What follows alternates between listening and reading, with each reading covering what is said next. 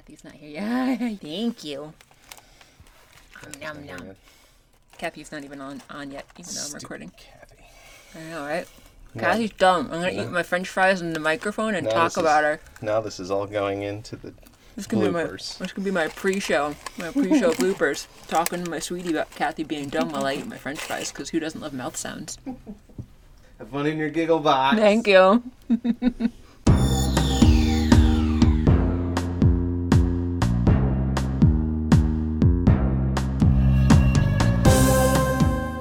Welcome to Stargazing, a Stargate gazing podcast. I'm your host, Kathy, And I'm your other host, Mary. and each week we discuss an episode of Stargate beginning with Stargate SG 1.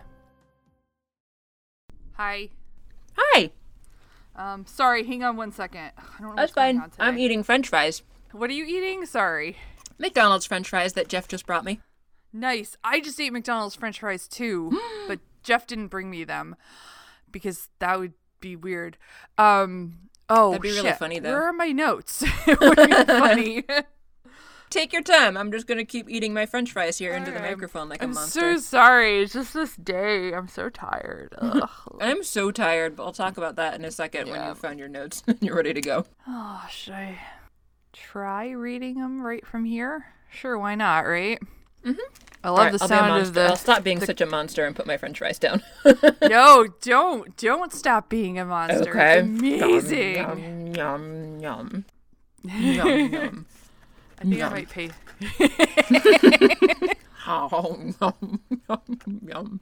It's not distracting, right? No, not at all. This is the first time that I've like actually gotten to relax. Like I actually you almost thought about because it's been such a busy day. I was like, maybe I should ask Kathy if we can postpone or do it later. I was like, no, this is like the one thing I really want to do with my day. so I'm just enjoying not working right now. Excellent. Yeah, not working is nice. Mm-hmm. Okay, I have notes up. We'll see what happened. I mean, last time I pasted them in, like it disappeared some of them. So hopefully that doesn't happen That's this weird. time. Well, I have comprehensive notes, and I will send you anything if you're missing anything. Thank you. You're welcome. Anyway, how are you today? I'm okay. It's just busy at work, and Mm-hmm. that's about it. Yeah, my brain is tired because of work. Aw. Teaching a class that you haven't taught before is challenging. Um, not even because like I don't know the material, although it can be challenging like if you don't remember the material. Thankfully, my A and P two class, I was going into it a little bit worried. I'm like, I hope I don't start prepping for this class and then realize I don't know any of this stuff nearly as well as I think I do. Thankfully, it's actually turning out the other way around, where I actually know this stuff going into this better than I actually realized that I already do.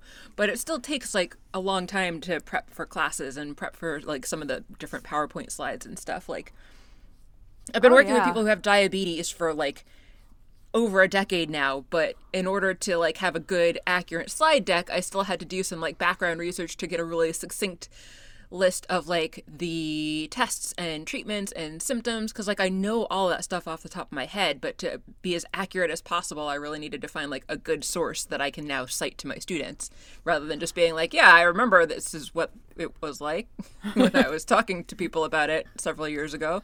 And if I'm forgetting anything important, then um, too bad. If you forgot it, it's probably not important. Fair point. Fair point. So yeah, my brain is tired. Just so many hormones, and not not like hormone. Well, I mean, like yes, there's hormones in my body, but I mean like so many hormones that I've been talking to them about, and it's all so technical that my brain is tired. Yeah. Whew, that's my day. It was mostly mostly that, and some like grocery shopping, and um, finishing this episode because I hadn't finished it until this morning. Yay. Oh, Very I yay. have ex- I have exciting news. you already know it. Oh, I'm still excited anyway. I'm sitting in your chair. Yay! That is exciting. I appreciate it. Isn't it comfy? It's much more comfy than the folding chair. Yeah. Like I said, it's still no haunted rocking chair, but sure beats a folding chair. Right. Yay. I'm glad that we finally remembered to have you take that home. Me too. That's excellent. exciting. Yeah. That's excellent news. What are you drinking today? Anything? I have Diet Coke from my McDonald's meal. I like your name, by the way, that Kathy totally has her act together. That's for sure how I'm feeling today. And I like your I'm 37, I'm not old. It's our 37th episode. oh, nice. Okay. I, I was like, oh, she changed her name finally. no, didn't. no. that's just the name of the recording. you have a Diet Coke. I have a Diet Coke And- and, I excellent. have I have a long trail trail hopper IPA Nice. for after that if I so desire. Good choice. I do have a big glass of water because I've been regretting that the last couple times I've forgotten my glass of water, and then I also went out and got more UFO pumpkin because Oh, yes. on my on my top tier, my my one of my top beers. So good. Delicious. So- top tier, top beer, exactly. Top beer. top tier beer. tier. Top tier beer. Yep, there we go. Yeah. Not to be confused with top shelf beer, which is gross. Yeah. Yeah. but they're not open anymore anyway, so, So. here we are. They're just a memory. I was gonna say, can I get in trouble now for like libel or slander? I forget which one is the spoken one, but yeah, they're not open, so it doesn't matter. Yeah. Also, like not liking something, I don't think you can. like, True. Oh. Well, I guess if you say it's objectively terrible and no one should drink it, I don't know. Maybe that's well, it was objectively terrible and tasted like band aids. So, yeah. Fair. Yeah. What are we talking about today, as far as podcast goes, and not with regard to being tired from our jobs and what beers and various drinks we're drinking? Today we are talking about Stargate SG1 Season 2, Episode 16 A Matter of Time. Ooh. Yeah. Space. The, final frontier. There is an image of a sun that we see as we're traveling through space. And we zoom in towards that sun, and on the far side of it, we see something that seems to be drawing wisps or energy or something from the sun. It's a little ambiguous at first. And then the thing sends out what looks like a shockwave of energy, and then more stuff gets sucked in from the sun, and more rocks are recruited in towards it. On a sandy desert planet, not necessarily a sandy desert planet, any sandy desert on a planet, there we go. An SG team is running and talking in slow motion. It's very weird. They're struggling to run in the sand and they're falling. They're talking about how they're not going to make it. No, we're going to make it. Dial, dial. Dial now! And they dial. And then holy shit this is a long scene that i have for the next one. Anyway. In the meeting room suddenly jack and sam are having uh, this was very funny to me. Jack and sam are having a whispered conversation where jack is asking her to explain to him yet again for like the millionth time those wormholes we go through aren't always there right? And sam says no only between two open gates i'm not going to make this a whole asmr thing so Jack says, "What? What's with the worm part?" And she explains that it's just a metaphor, like a worm burrowing through an apple to get from one side to the other without going all the way around on the outside. And she smiles and looks at Jack expectantly, and he's just like, "Okay." And she really should have just stopped there, but that's when she started to get all technical and she's saying, well, except the diameter of the apple is really just a two dimensional representation of space time, and the hole isn't really a hole per se, but an interdimensional conduit. And she stops and she's like, Colonel? And he's looking completely overwhelmed and he's like, Okay. I'll be all right. And then he just stands there looking confused while Sam smiles at him. Suddenly, there's an alarm for an incoming traveler, and so they rush to the control room. The iris closes, and Jack asks who's out there right now. Crush Guy is there and tells him that 4, 6, and 10 are out there, and they talk about how Daniel is apparently on vacation, aka on a dig with SG6 on PX3 808. Hence, he's not in this episode at all, except for the last scene. Yeah. Crush Guy can't identify the signal. He says it's a GDO transmission or something along those lines. The monitor shows a technical MacGuffin screen, and Sam asks if she can hear the signal, so he plays it out loud, and it's this really low pitched sound. And she says that it sounds like it's intermittent RF pulses, low frequency. Hammond comes in and asks what's going on, and she tells him it's a repeating pattern of some sort. She tells Lieutenant Crush to run it again at a much faster pace, which is very specific terminology. So he chooses 200%. And that doesn't do anything, so Sam tells him to try 600%. And he does that, and there's modem noises, and suddenly that was the perfect number. The computer recognizes the signal as SG10's signal. And good thing it only took two completely random guesses for them to figure that out. Very convenient. Yes. Jack clarifies that that is Henry Boyd's team, and Hammond is wondering why that signal would go through so slowly. They don't really know, but figure that they need to open the iris right away, or the next thud that they hear will be Henry Boyd's team. So the iris opens, but there are a few tense moments while they wait, and then unfortunately the wormhole collapses and nobody comes through. So Jack immediately wants to go through right away to do a rescue mission, but Hammond says that they need to send a probe first. But he does want SG1 and SG3 to be ready to go at a moment's notice if the probe shows that it is okay, and then we get credits. Woo! Whew, that was lengthy. That was lengthy. That was a I- very long cold open. I yeah, it was, and I actually feel like there were a lot, quite a few long scenes in this. Mm-hmm. There were a lot of long scenes of like people Yeah. looking at each other, and uh, it was nice to take a break from typing. Yeah, or catch yeah. up on my typing while that was happening. Whew. Okay. Hmm. After credits, we are in the gate room. They're getting ready to go to send the probe through. Sam says that system they're in is a binary system. Mm-hmm. Teal'c wants to know if they think it was an enemy attack that is going on, and Hammond says that there are no indications that that is the case, and that the team, in fact, reported that all all basically indigenous life on that planet had become recently extinct. All that- life, apparently. All yeah. life, yeah. So that's not good. Yeah, not not generally no. No. Jack is not happy that he's not just rushing through the gate right now. Hammond is determined they're going to send the probe through first and make a proper threat determination. That is a good call. Yes, agreed. Uh-huh. I'm glad Hammond sticks to his guns on this one. Yes. despite Jack personally recommending Boyd for this command and wanting to help him out of trouble. And being extra insistent. Yeah.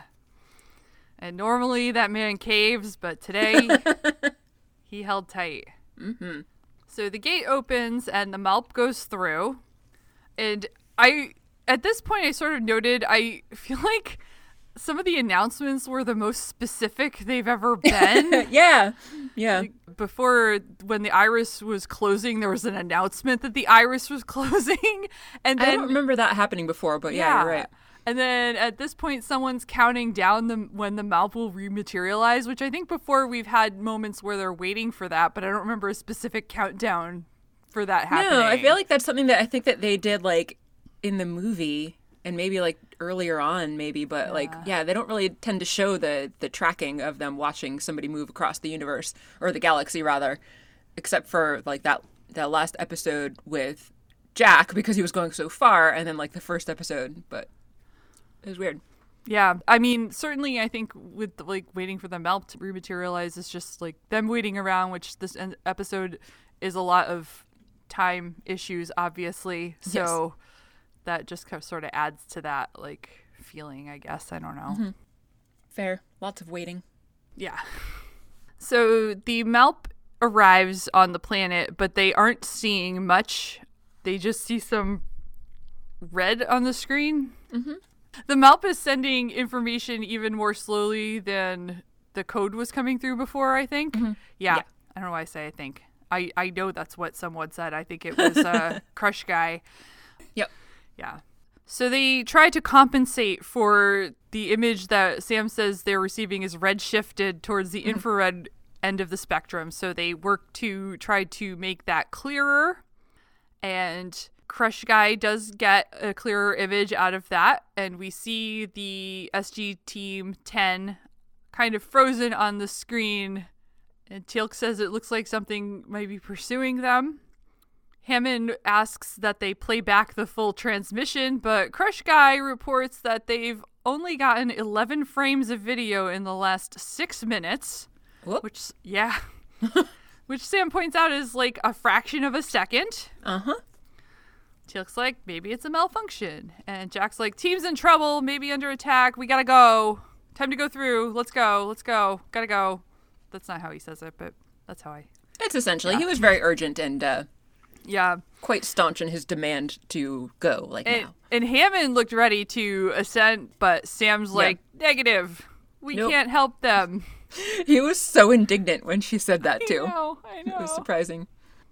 Sam has them tilt the camera up and they get a wider image on the screen of the background behind the team and they isolate and digitally enhance it, which is totally, Totally a a thing. thing. Yep. Yep. Mm-hmm. and they recognize that it is a black hole and in fact a new one. Which, if you really looked at it, it was very clearly a satellite image of a hurricane that they just like photoshopped in there. But no, a black hole. but no, it's a newly formed black hole. yeah. Yep. That you could for sure tell was newly formed. I guess the Yeah. planet wouldn't be there anymore if it wasn't newly formed. So I guess that would inform you, to, at least as far as to how long it had been there. So the black hole is gonna pull everything in to it, and Hammond's like, they could gate out, and she says, Sam says, clearly they're trying, but the closer you get, Jack goes, time slows down, and Teal'c says it's almost like they're standing still. So Sam says that time is relative, and it's probably only been a few seconds according to SG-10. Hammond asks what happens if they, yeah, can't get out of there. Sam techno babbles a little, says that their bodies will be pulled apart by increasing tidal forces. Spaghettification. Yeah. And from their perspective, the Stargate probably opened for only a second. Yeah, because yeah, Teal'c was like, well, if they dialed out once before, they'll probably just try it again. Oh, they try again, yeah. yeah. and Sam's like, ah, that wouldn't really do any good. Not really. And Jack says that they're done for and they know it because look at his face. Yeah. and that is the face of Boyd that he's referring to on the screen. So Hammond says they should disengage the Stargate, and Sam's like, hold on, hold on. We're witnessing some amazing thing we can't possibly have witnessed normally by some fluke of the Stargate. And Jack's like, we're witnessing good men die in slow motion, angrily. So Sam's like, oh, yeah, you're right. so she gets a hold of her inner nerd. Hammond orders the gate shut down, but it won't. He says, try again. And Crush Guy's like, I already tried twice. The gate won't close. No, no. Ah! Ah! That was, see, that was a long one, too. That was. wow, that was a really long one. Yeah. Yeah. Outside, it seems that the wildfire protocol has been put in place because there are troops arriving and jumping out of vehicles with their weapons drawn facing into the facility. A higher up of some sort gets out of a jeep and asks one of the guards how long they've been out of contact with the facility, and the guy says it's been about four hours, but it was funky for a while before that. The, C- the CO asks, Is that proper military terminology? What does funky mean? And the guard specifies that, well, everyone was talking slow, like when the battery is low on your Walkman. you know, your Walkman with its battery, your double A battery or triple A or whatever side they need size they needed. Oh my god. Ooh. Kids. Yeah. That's what an iPod slash iPhone was in the 90s. Not your phone, but it's the thing Yeah. you carried around to listen to music. Yeah. Except that tapes were all like an hour on each side, Yeah. if that, and took up lots of space. And and yeah, they were Yeah. way heavier too. And bulky. Running with one was annoying. Headphones in those days were not great either. Headphones were also bad in those days. Yeah. Ooh, the dark ages. The dark ages of the Walkman. yes. So the CEO is like, uh huh, whatever. He asks if the shaft that he is pointing to will take them directly down to sublevel 28. And the guard says it will, but he's not sure how they're going to get there. And the CEO is like, well, we came prepared. And so they start putting on some rappelling equipment and getting some ropes ready. yeah. Yeah. Hammond picks up his red phone, because he's got an urgent matter he needs to talk to the president about. However, there's no one there to hear him. Uh oh. That's not good. I like that he went through his whole line of how he needed to talk urgently with the president before realizing that there was no one on the other line. Yeah, he doesn't wait. He just picks No. it up, and somebody needs to be there. Someone's whole job is to make sure they are on top of that if Hammond picks up that line. When he picks up that line, I would think that there would be somebody telling him on the other end, go ahead, or, you know, You go for think Bestie Prezi or whatever. Hammond doesn't wait. He waits for he waits for no greeting. Fair. I'm in the gate room, everyone is working on trying to deactivate the Stargate. Teal'c goes out to help Siler, who is in the gate room. Sam heads up the stairs to actually talk to Hammond and meets him on the stairs. And they discuss that there is a theoretical time limit to how long the Stargate can stay open, which I think we learned in that parallel e- episode was what, mm-hmm. like 38 minutes? Something like that. Something it like was that. like 20 initially, but then they like fixed it and tweaked it so they could get it to stay open longer. But Sam says they're past even that. And Hammond wants to know how this is possible. And Sam says that she guesses time is passing slowly. I don't know why And they're experiencing paradox that the Stargate was never designed for. And instead of the calming water effect of the Stargate, we see that the surface of the gate is swirling as if a bunch of kids were circling and trying to make a whirlpool in their swimming pool. I thought of it more like a toilet flushing, but I Ah. suppose that that's a, a nicer I was a nicer thing to liken it to. I was I was children having fun in a pool. I was I was having flashes of childhood doing That's true. the childhood whirlpools Yes, while this was absolutely. happening. yeah, that's fair. I do remember that. That was fun. I used to love that. Yeah, yeah, it was fun. Your uncle's pool. Oh yeah, that was good. Good times. Good times. Did you ever come to my pool when I had a pool? I did. Oh yeah, I forgot you had a pool, but yes, I did. Yeah, That was, a long time ago. That was a long time ago. Those were good times. I love Yeah. a swimming pool. Me too. I haven't gone swimming in a long time. Anyway, I haven't gone swimming in a couple summers. Two summers ago, when I got my dive master certification, I think is actually the last time I went swimming. I think I went once last year. I went to Hammonasset and just took a swim because I was Nice. hot. It was gross because it Yeah. was Hammonasset, but you know, sorry, sorry, Connecticut, I'm trashing our beaches. We don't have good beaches. No. It's okay. anyway, yeah. Not saying anything that's not true. There are many better beaches in many different places. is true. Hammond wants to know why the Stargate is doing its swirly whirly pool thing. Those are words. Past the sea of swirly, whirly gumdrops. Sam does not know. Jack said it started just after Hammond called the president, and Hammond's like, Well, I never got through to him. Crush Guy tells Hammond that they've lost communication below level 24. I noticed here that the um, the subtitles finally gave him a name of Simmons, apparently. Oh, But I nice. continue to call him Lieutenant Crush throughout Yeah. my notes. yeah. That's a good one, too. I should change that, too. Hammond wants to know where the nearest phone is then. Shouldn't he already know that? I would think so.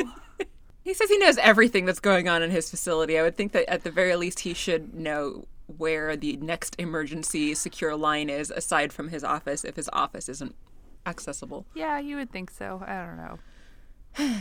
so Hammond heads towards the nearest functioning phone and says he won't be gone too long. And Jack asks Sam what would happen if they just pulled the plug on the Stargate. She doesn't have an immediate answer, but. Dun, dun, But dot, dot, they decide to give that a try. so a little bit later down in the well, this scene is kind of actually across the electrical room, control room, and the gate room. Yeah.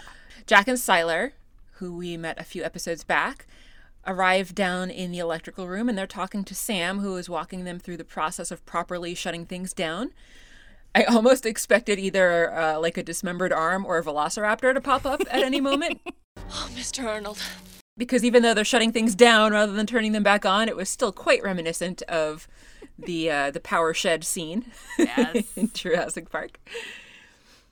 So they get to work closing all the appropriate breakers, and Sam calls down to the gate room and telling everyone to stand clear since they really have absolutely no idea what's going to happen here.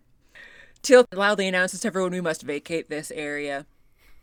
There's a very hard cut to the electrical room where Jack and the tech are backing away from smoking, sparking circuit breakers. Jack tells Sam that whatever they did didn't seem to have worked, so she says that they need to try to pull the main breaker. They do pull the main breaker, but Siler gets shocked so badly that he's thrown back and knocked unconscious. People in the gate room get injured too. The lights flicker, the wormhole flickers, and looks like it's going to fade out. But even though the power is now off, the gate and the wormhole stabilize. Sam thinks that the gate is drawing power from the black hole itself, then, at this point, since it is apparently not drawing it from the facility. And so she rushes out, talking about how they need to get the fires in the gate room out and under control. And there, she also calls for medical teams to help the people down in the gate room. The mountain is now on emergency internal power. So says the voice on the intercom. It just, it just, it just stood out to me. It, Yeah. Well, I mean, it was like the only thing happening in that scene. yeah. There's people running in a hall, and then it says that. In the gate room, Sam has gone to uh, check on Teal'c. Teal'c's like, I'm good. and Sam is like, no, you've so got bad burns. And I thought it was kind of weird that Teal'c told everyone to clear out of there, but he didn't leave himself. I agree. He was still standing right in front of yeah. the gate. Like, what were you doing, dude? But Right. any, now, now you're, now you've been burned. Yeah, I mean, in the past, he at least seems to show some level of imperative for like self-preservation, even despite his hagfish. Yeah. But not so much here. It was weird. Teal'c looks at the gate, and there's some sort of smoke or something heading in towards the wormhole. Sam holds up her dog tags to the gate, and they are drawn in and then sucked into into the wormhole. Sam's alarmed. Yes. She tells uh, Lieutenant Crush to close the iris, but he, for some reason, is like, uh, it's an outgoing wormhole and nothing can come through this way. It's cool. And Sam's like, yeah, except for we've got this gravity problem. So then he closes it. like, okay, dude. I wouldn't think that would actually do anything whatsoever, but No, but apparently it does. that's all they have, though. Yeah, that is really their only course of action at this point. Yeah, you're right. Next, we're at the elevator, and Hammond gets off of the elevator and is met by a bunch of flashlights and guns in his face. Thankfully, somebody there recognizes this as Hammond, so he tells everyone to stand down and introduces himself as Major Davis. Apparently, he's been sent by the Joint Chiefs and tells Hammond that he needs to come with him. Hammond wants to know what the hell all of these randos are doing in his facility, but Major Davis says that they thought that there was an alien invasion of some sort going on, so a special forces team's already been sent down before them and before anyone had figured out what was going on. So now let's go. I'm going to brief you on the way to your aircraft. Time is of the eff- essence. Don't want to keep your bestie waiting. He wants to see you in person, apparently, because Hammond tries to argue, I'm not going anywhere till I talk to him. But nope, President sent for him personally. Aw. So Hammond says, lead the way. They get to see each other in person rather than on the red phone. They do. That's great. yeah. Yeah. Too bad it's not under great circumstances, True. but you know, they could they could have a moment of like, Yeah. hey, Exactly. good to see Yeah. you, good to see you, my friend. Catch up on old times for at least like a minute. Yeah, That'd be great. I missed you, buddy. yeah. Yeah, I missed you too. anyway, Next, Dr. Fraiser is running through the halls of the SGC and right into the man in charge from the first group that came through because they cut through a door just as she's arrives at it and they push her against Yes. the wall. she. I like the expression on her face when she realized someone was cutting directly through the wall. she just stops and she's like, uh, "What?" yeah. It is a, it is, you know, an unusual sight, I suppose. yes, even for the SGC. yeah.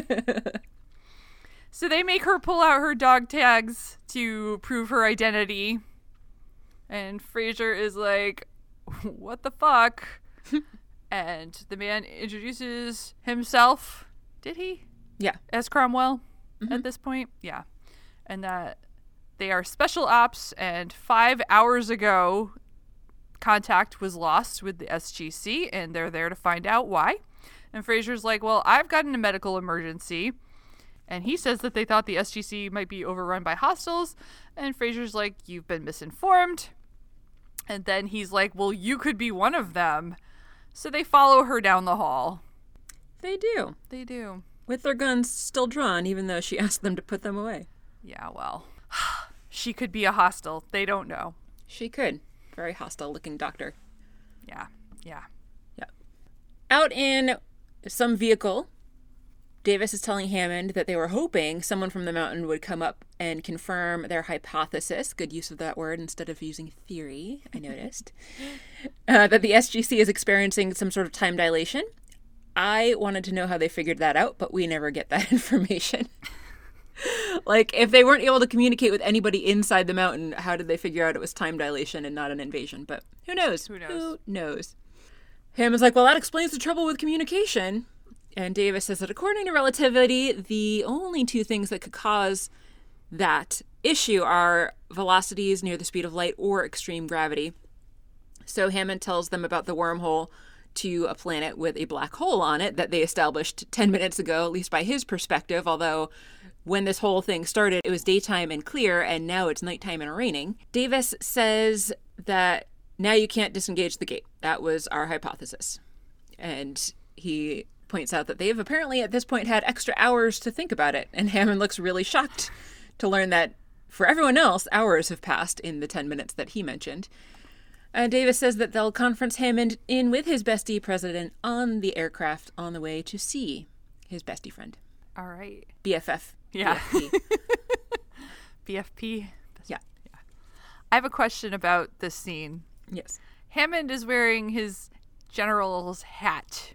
Where did he get that from? Oh, I hadn't noticed. That's a good question. Uh, D- Davis had a hat on too, but I presume he probably brought that Yeah. with him. But do they bring like spare hats in case people have to get into or spare uniforms even if they need to be in more formal wear without notice? Right. Uh, I don't know. I wouldn't imagine he was carrying it in his pocket because then it would get all rumpled. So did they have an extra hat for him? Did he? Did he go back down to get his hat and then come back up? Seems like That that, would take be, hours. Yeah. but anyway, they were wearing hats, and I was like, "Where'd the hat come from, Nice. man?" I hadn't noticed. Now it's a Hammond hat watch instead of a teal cat watch. Well, we've had a we've had a dry spell of teal cats anyway. We have. I know. yeah. Sad. I know there's more coming up eventually, but I don't know when. Yeah. Yeah. They're just delightful surprises when they happen. They are. Back at the base, we get an outside view. It has stopped raining and things are looking mostly peaceful. It's still nighttime though.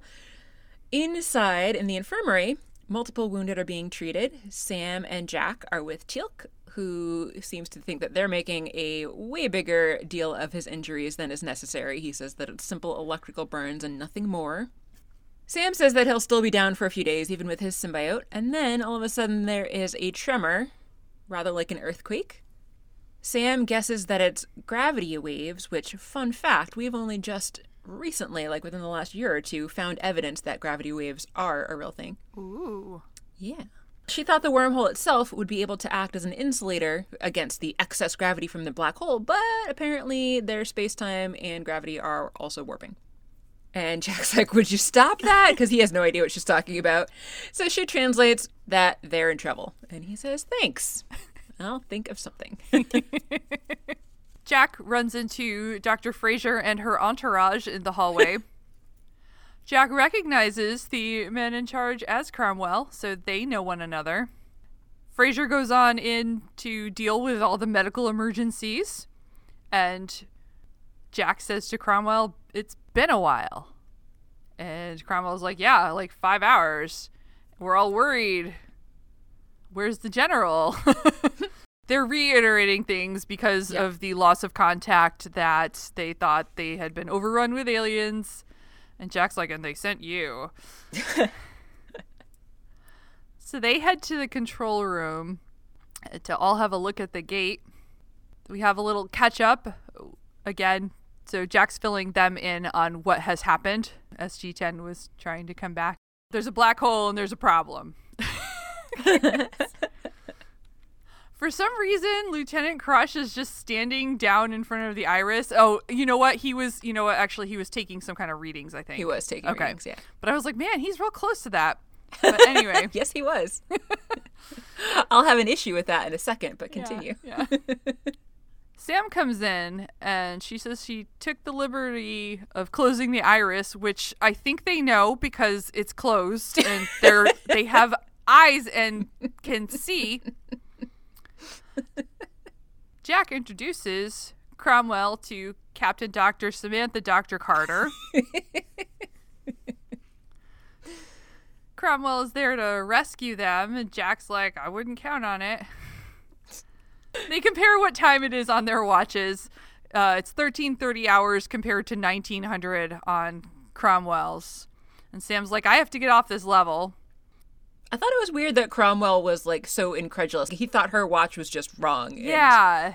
even despite the fact that they've been talking about time dilation, wibbly wobbly, timey wimey stuff, he's like, well, you better adjust your watch. Your watch is off. Yeah, I think that he's probably not used to all of this, obviously. Fair. But yes, true. so he's but like, well, what's the logical explanation here? Yeah. That there's alien a world- invasion, though, Yeah. is that more logical?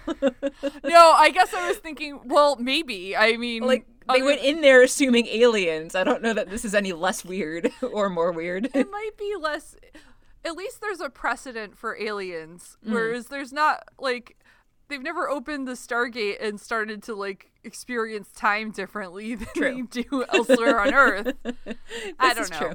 But i was mostly thinking about the watch and you know if there's a time difference on your watch usually you think somebody's watch is broken not time is passing more slowly but anyway lieutenant crush calls out to sam but he has a very distorted, slowed voice. Captain Carter.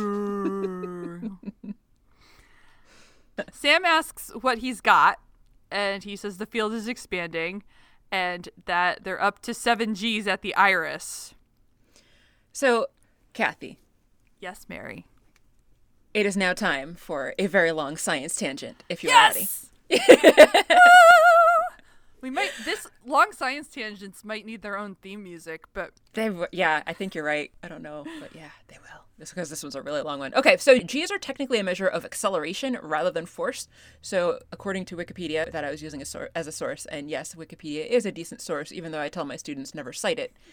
Use it for a source of citations. Anyway, that's another tangent. Force, if anybody remembers back from basic physics, is uh, mass times acceleration. So, G forces are a measure of acceleration.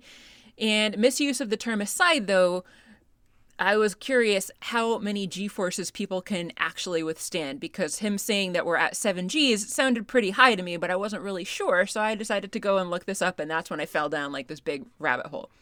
So apparently, due to the shape of our squishy, inefficient bodies, we actually can withstand different g forces depending on which direction we're moving in, whether we're moving vertically or horizontally. So, typically, vertical, a person would be able to withstand 5 g's before passing out, and this is vertical, like going up, head up. And a pilot would be able to withstand about 9 Gs with proper training. So 7 is kind of in the middle of that range. Downward, with blood being forced towards the head, would be actually negative 2 to negative 3 Gs. We would not tolerate that very well at all because like our brains would essentially explode from all the, the blood being forced into our brains. So 2 to 3 Gs in the opposite direction. Okay. So far so good? yeah, sorry, I just had a moment of, um, what's the word? Spaceballs when Dark Helmet is like, my brains are going into my feet. Just- anyway, nice. go on. horizontally then if you so if you are traveling from your perspective you're like standing up and traveling forward or you're you know like you see the the astronauts taking off and they're laying down as they're being propelled up into the air that would be horizontal forward also known as eyeballs. And that is actually how we have the most tolerance because it doesn't cause as much severe compression on the spine and it doesn't cause as much severe pooling of blood in the brain. So at that, we can maintain about 20 Gs for 10 seconds while still being conscious and able to perform simple tasks.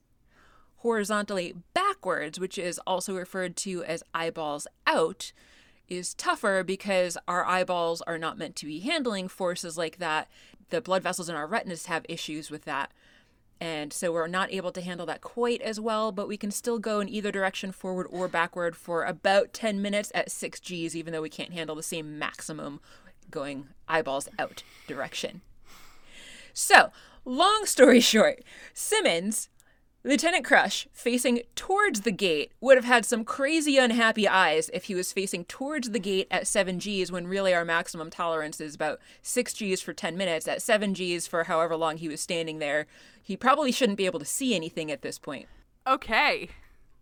And either way, he would have been plastered to the iris from the So he would have gravitational been forces. Literal Lieutenant Crush. Yes. but, but, doesn't end there. I have additional fun facts for you. Yes. Okay, so the record for the most G's ever uh, uh, thought to have happened to a person and still survived was Kenny Bräck, who is a race car driver in 2003 Chevy 500 car crash. They think that he withstood 214 G's during that crash, and I don't know if he like had any permanent impairment. The article didn't say, but he survived. Wow. A high G roller coaster is 3.5 to 6.3 G. Space shuttle is somewhere around 3 G. An uninhibited sneeze after sniffing black pepper is 2.9 G.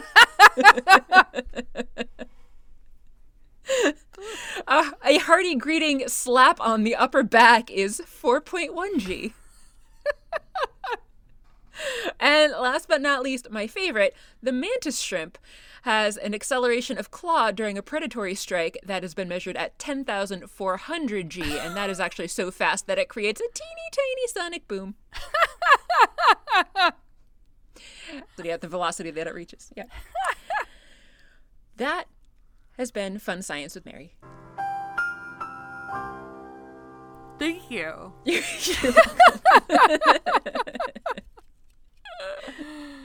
oh boy.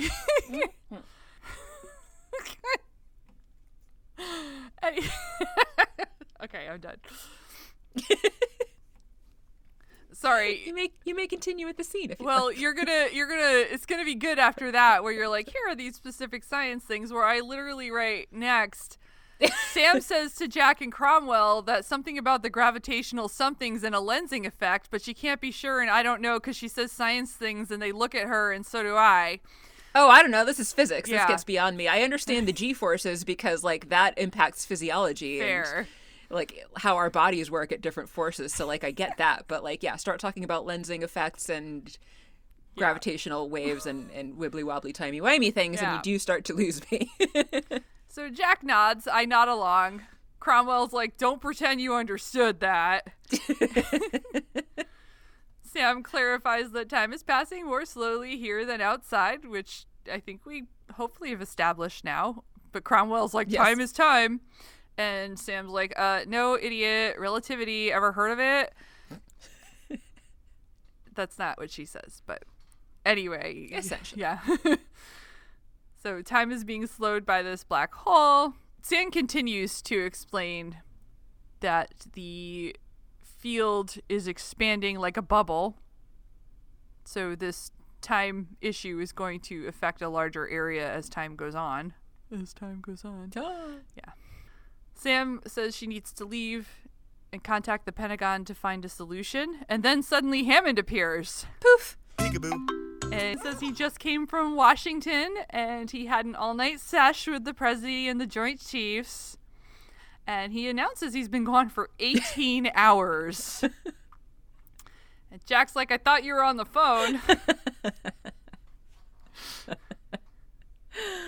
so the time dilation is getting worse, Sam notes. And Hammond says that is the consensus and that they've established a command post above to monitor the situation.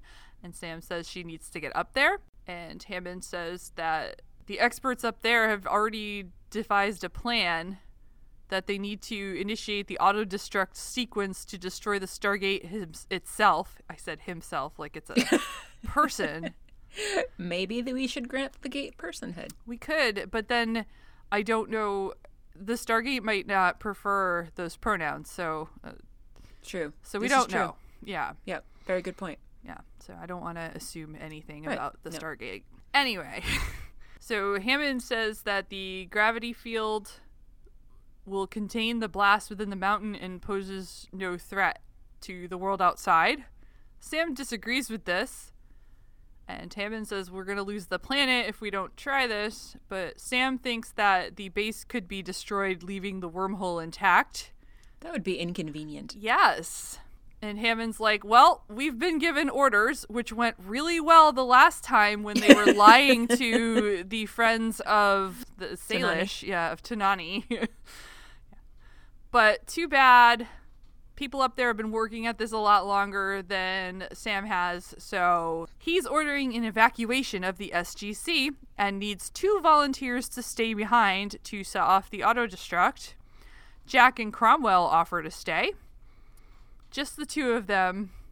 I was a little surprised Sam didn't volunteer to stay, but I guess she wants to go up to the, the science station and do some nerding. She needs to nerd. Yeah. Yeah. You can't. You can't. You can't. You can't stop the nerd. That's true. Very true. I obviously I know that, as already evidenced with my tangent on G forces. Yes. so they're gonna stay to initiate the countdown. Hammond then gets on a uh, intercom and says attention and before he says anything else suddenly the computer screens are already flashing the words evacuate before he's even ordered the evacuation but okay they're getting out of there nice. Hadn't noticed that. Good call. so people start heading out they're even evacuating Siler from the infirmary good times And then yeah, yeah um, and I'm spacing and uh, still thinking about G forces. so I got distracted. as you should yes. Back in the control room, Hammond tells Jack to wait five minutes before they start the countdown for the self destruct. Sam tells Jack to make sure he gives himself enough time to get out. Jack's like, Time. Huh, funny. Everyone leaves except for Jack and Cromwell, who stare unhappily at each other. Up on the surface, people are evacuating from a side door, coming out into nature. I almost said Hammond, Hammond. Hammond and Sam exit, and a guard tells Hammond that they were starting to get worried because apparently it's been 22 hours since Hammond went down. And as far as Hammond was concerned, it was only 20 minutes. So the guard tells him that General Cohen's waiting for him at the command post, and Sam is guessing at this point that the time in the gate room is about 600% below normal, which was a weird way to word it. Why not say one sixth normal? oh But she points out that five minutes for, for Jack and Cromwell is going to be about six hours or more on the surface. Hammond just looks at her with disgust and says, Captain, Captain relativity Relativity gives me a headache. that was great line. Yeah. Down in the control room, Cromwell is looking at the screen that has the frozen image of SG10, or specifically, I think, what's his name? Oh, SG10. Boyd. Oh my. Why was Boyd's face on like all of the monitors? I was wondering. I don't know. like looking into the camera and screaming. It was just his face on almost all of the monitors, all the overhead monitors for sure, and some of the lower down, like computer level ones as well. they got tired of the flashing evac sign, so they had to change the screensaver, the background image, to something more palatable, I guess. So This a dying man is more palatable. I don't know. I got nothing. Right. Yeah. Jack, yeah.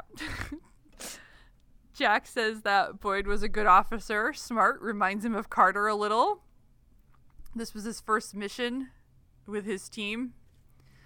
Cromwell says he looks scared, and Jack's like, well, he's about to be swallowed by a black hole, and he knows it. On the surface, Sam is mathing on a whiteboard. She's handed coffee and takes a donut, but then she changes her mind and puts the donut back. And that's gross. What's wrong with the donut, Sam? And also now someone else has to touch your your hand donut. Where have your Right. hands been? Exactly. Exactly. Yeah. And also donuts are great. So why are you looking at the donut with disgust? So What up, Sam? but yeah, like now that donut's all germy. Yeah. Teal'c comes up to her and says that while she's staring at the board and says that perhaps the rest of the answers will come.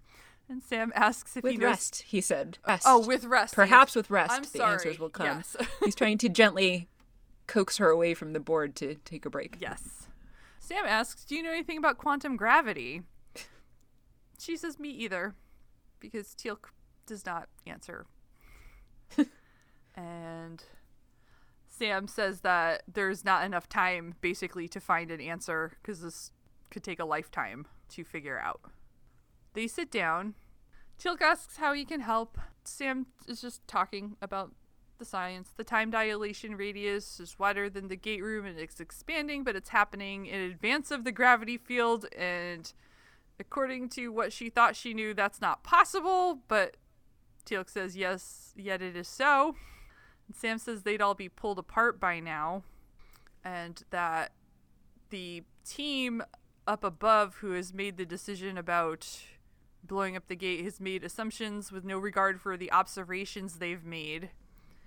And they don't know what's going on, so they're going to blow it up, and there's nothing they can do about it. So she's pretty frustrated. Quite. Down in the gate room, Jack and Cromwell are getting ready to set the self destruct. They enter their codes to initiate it, and they're just waiting for the time to, to come to pull the trigger or push the button or whatever it is they need to do. Cromwell says, Maybe now you know how it feels. And Jack just kind of lets that go and asks if he's done. Cromwell says he is. Jack hits the enter key and then says on his mark they're going to run like hell. And that is apparently going to be two minutes from now. Back up on the surface, Sam is looking at a monitor and tells Hammond that the gravity field now extends to the blast doors, and, that's bad. Hammond asks her if she still thinks that the plan won't work, and she reiterates that, yeah, it's not going to work. She thinks the gravity field is going to dampen the explosion and leave the wormhole and the gate intact so that everything will continue to get sucked in. First the mountain, then six months later, all of Colorado, and then six months after that, she cuts herself off and says, Well, at least Daniel will live on out there somewhere. Hammond says, Well, if you're wrong for once, and I hope you are, we can eventually restart the program with the second gate. And then Sam is all of a sudden struck by inspiration. And she says, That's it. We do use a bomb, but instead of blowing up the mountain, they need to focus the energy of the blast directly into the gate. They remind everybody yet again about how when the second gate was discovered, an energy surge caused the wormhole to jump from one gate to another. So- she thinks if they channel enough energy into the gate from this side, that it would make the wormhole on the far end jump to a different world altogether that doesn't have a wormhole at it, or that doesn't have a black hole at it. And after that, they should just be able to shut the gate down. So she is suddenly frantic to go down and stop them from pulling the self destruct. When she's making this explanation, she does use a donut She does as use an a donut. example. Yeah. So maybe those donuts aren't for eating; they are just for demonstrating yeah. concepts to people. They're just for illustrative Yeah. purposes. so maybe she can pick one up and put one down because nobody's eating the donuts. Apparently, yeah. They're meant to represent the gate and the gate alone, and that's it. Yes. Mm-hmm. Always carrying around a box of donuts. Yep.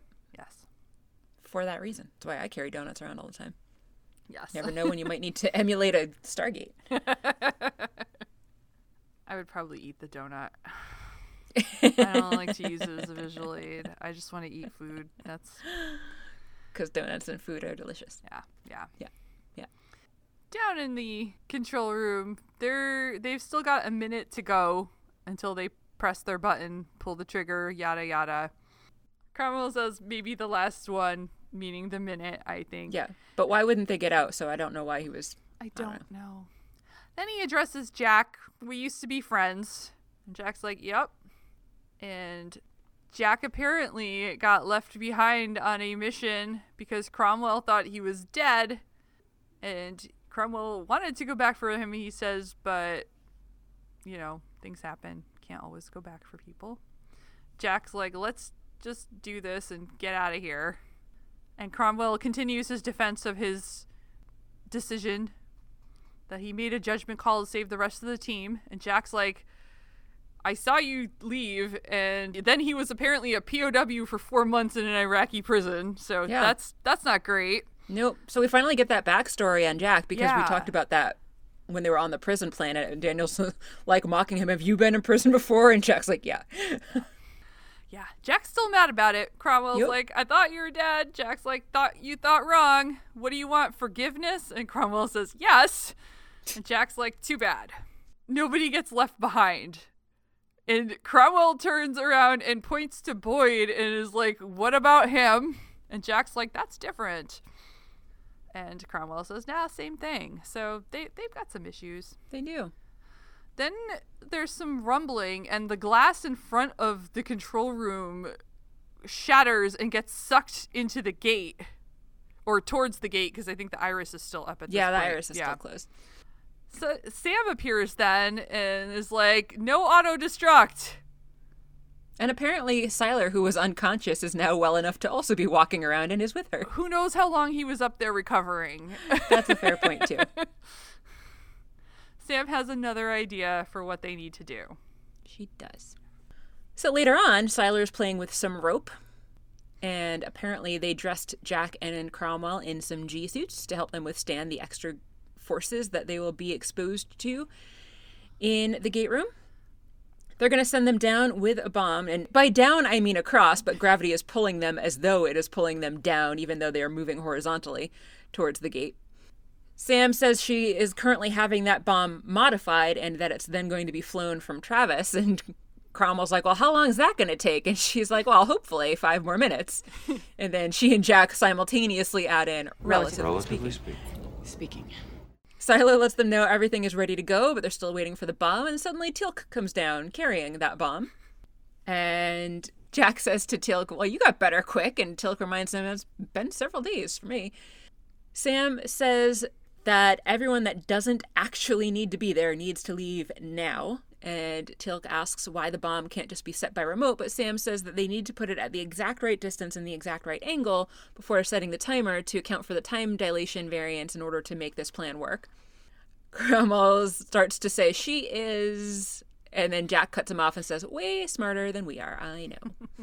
And then they're on magic ropes that, you know, that are sideways, but really heading down into the gate through Yep. gravity. Being pulled at greater than 7g forces so in this vertical direction they really shouldn't be conscious for very long if at all because it's got to be greater than 7g's by now They're moving along slowly with the bomb while Sam and Teal'c watch. And, and then the guys got pulled apart and died because of the g's were so high and then the planet was destroyed and the show ended the end the end. Cromwell's like, like Oh. old times. Jack's like, sure, black holes, wormholes, old times. Good times. On the surface, the Lieutenant Crush hands Hammond his coffee, and they are talking about whether or not they think this is going to get shut down. And Hammond says, we'll know sometime tomorrow. back down in the gate room, we get a cool kind of Phryxian top down view of the guys rappelling towards the gate. And the event horizon is now shaped like a full on whirlpool funnel, not just a little swirl like it was before. Can't ever achieve that in a swimming pool, man. Definitely not to this magnitude and force, for sure not. They continue to slowly move towards the gate, being very careful as they repel their way, I guess not down, but towards the gate. Cromwell says he feels like he's put on a few hundred pounds. And Jack's like, well, I wasn't going to say anything. Up in the control room, Sim and Teal'c can't really do anything more than watch. Teal'c says that Jack and Cromwell appear to be moving very slowly, but she reminds him that that's just from their perspective. Siler, who's there on belay, holding with the ropes and letting it out so the guys can lower down, points out to Sam that suddenly the rolly chairs are getting pulled towards the gate. And then the remaining windows that were still intact also shatter. Sam tries to yell down to them, but her voice is very distorted and warped so that they can barely hear her. They can't make out what she says at all. And as the glass shatters past them because it's falling faster than they're being lowered, somehow Jack isn't at all harmed by this shower of broken glass. But Cromwell's pretty cut up. We see his arm is pretty pretty bloody after that. We also get a quick glimpse of a piece of glass ominously wedging itself between the rope and a metal buckle of some sort. At this point, Jax decides they're close enough, and Cromwell uh, tells Cromwell to set the timer for 20 seconds. Cromwell d- or tries to argue that he doesn't think that's going to be enough time, but Jack just tells him to do it. So Cromwell starts to climb up the rope a little bit towards the top of the bomb, and we then get a cool image of the iris collapsing in on itself and getting sucked into the wormhole. Jack is suddenly yanked a bit closer to the wormhole when this happens, but Siler is doing a good job of his belay work, so Jack doesn't fall too far. Cromwell flips over head down, and then immediately his brain explodes and he dies, and then the episode's over the end. That is what happened. True facts. But what I wish had happened instead is that he hadn't died. Jack continues to argue with him to go up to the bomb while Cromwell is arguing back that Jack needs to climb farther away from the gate first. We see the piece of rope with the glass sitting on it all of a sudden snap, even though it didn't actually look like the glass was cutting into it. It was just kind of sitting on top of it. But in either case, the rope broke, and Cromwell suddenly falls towards the gate. He doesn't fall through the gate because he had been holding onto Jack, trying to pull him back up. But now Jack is struggling to pull himself and Cromwell back up so that they can get away from the gate and also set the bomb. Cromwell gets this determined look on his face at this point and looks up at Jack for a few moments while Jack is distracted and trying to pull them back up. And then Cromwell lets go. Yes. Indeed. He is pulled into the gate, into the black hole. Jack tries to catch him, but unfortunately cannot. Sam and Teal'c can only look on at this point, still not really able to do anything.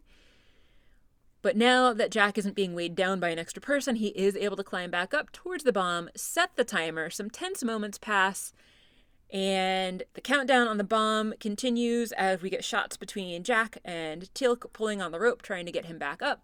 And Sam and Siler are also pulling on the rope from behind Teal'c. And lots of transitions all around. The bomb explodes, There's the juice. and Jack is engulfed in a bright white light. And he died, and And he died in the end. the end. Yeah. yep. There were some nice, uh, nice, nice views of uh, Teal'c's strong arms in that. That was. There uh, were. I was like, wow, man, Christopher Judge, Yeah. well done. Yep. Look at those arms. Yeah. I wish I had those arms. Great arms. Yeah. It turns out Jack didn't die, and he Oh. wakes up in the infirmary with the rest of the team, including Daniel. Yeah. I liked the transition here because it was the bright flash from the explosion and then they transitioned to a light in the infirmary shining into the camera as Fraiser pulls the light away from the camera. Yeah, that was good. I thought that was cool. Yeah. And Daniel's like, hey, did I miss anything? Like a giant ass. People died, Daniel. and Jack's like, made it. And Hammond says, we all made it thanks to you. And not really, because not everyone made it, but okay. Right. Cromwell died, guys. Right. Also ah. Boyd and his whole team. Yes, and whole, the whole team, yes. Jack was asks how he managed to survive, and Sam says that Teal'c pulled him out far enough before the bomb went off. Okay, Strong giant arms. yeah. Jack thanks Teal'c. Teal'c says you're welcome. Sam says that the blast went where it was supposed to, and the wormhole jumped to P2A870, wherever that is. Who knows? And then they shut it down after that. And Jack says to Sam, Good thinking. Sam says, Thank you. Hammond says they are in the midst of installing a new iris that is strengthened with Precious. trinium. So everyone was friends. So I guess we got some trinium anyway from. but but they were supposed to shut down the gate or they said they were going to shut down the gate. I don't know. Maybe they got the trinium before. Maybe it's from pre. I don't know. anyway, they got some I- trinium yeah, somewhere. I was wondering that somehow, too, how they but got this. Yeah. So he says they'll be back in business in no time. Mr. Hammond, I think we're back in business. Jack asks what day it is. And Sam and Daniel look at one another, and Daniel says, Well, since you reported for duty yesterday, it's been two weeks. Oops.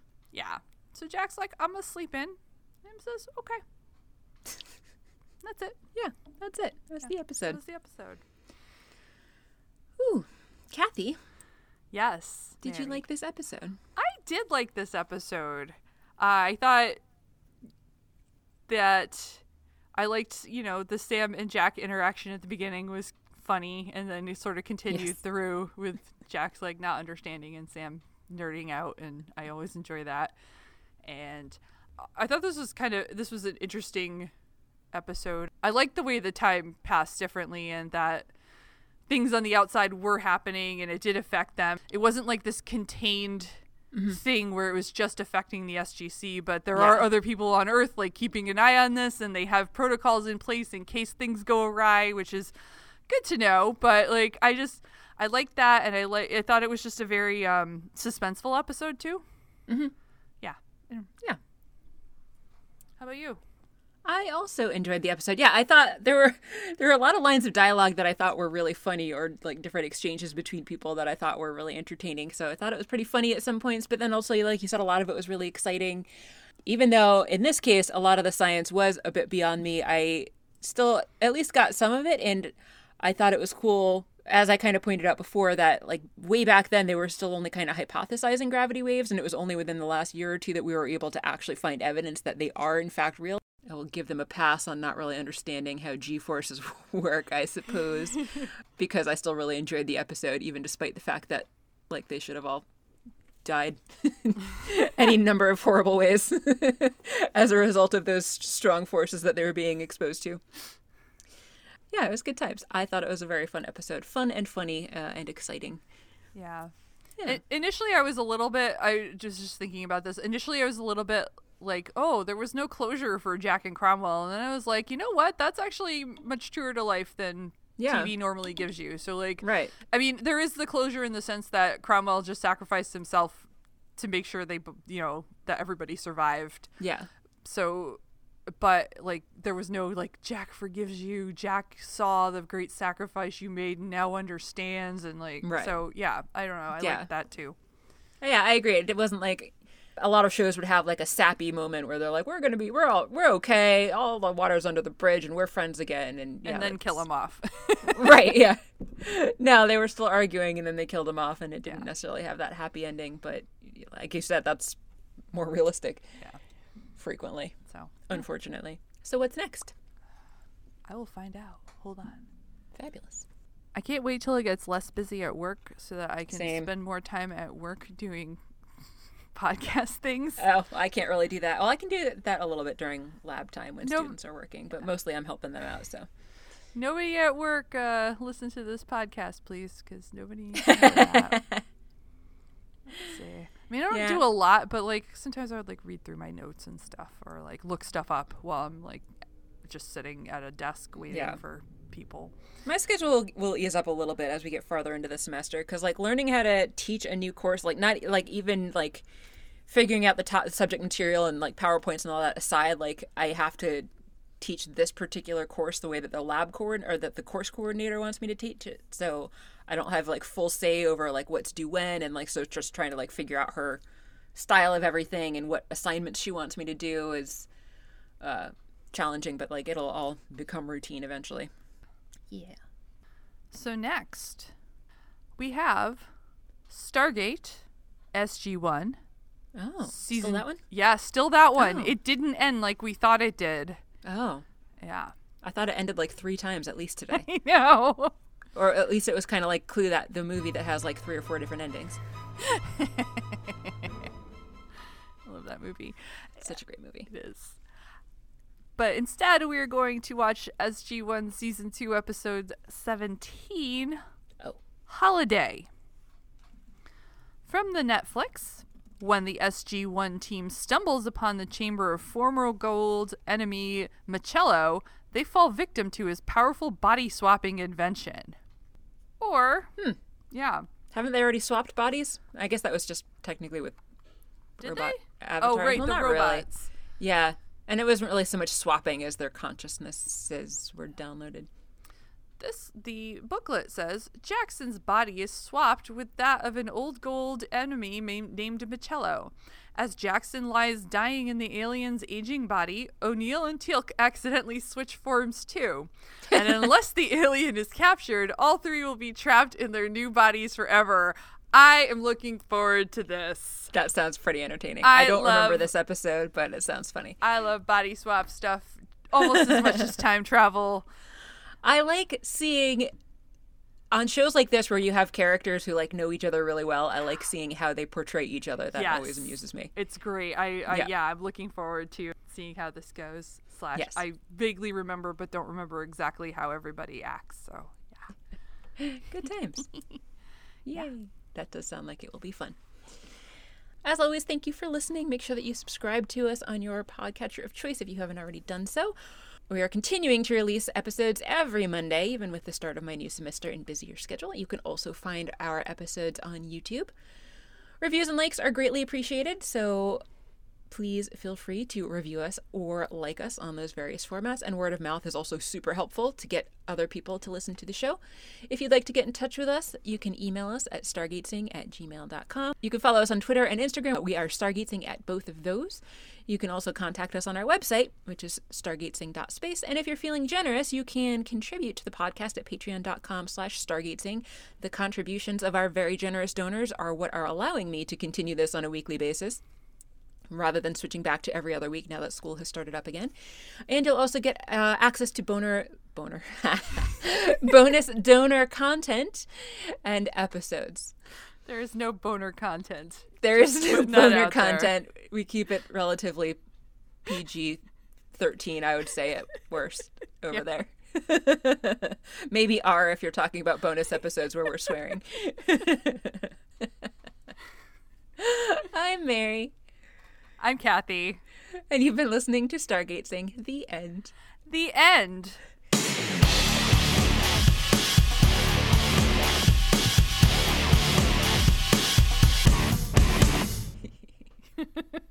Yay. Boner.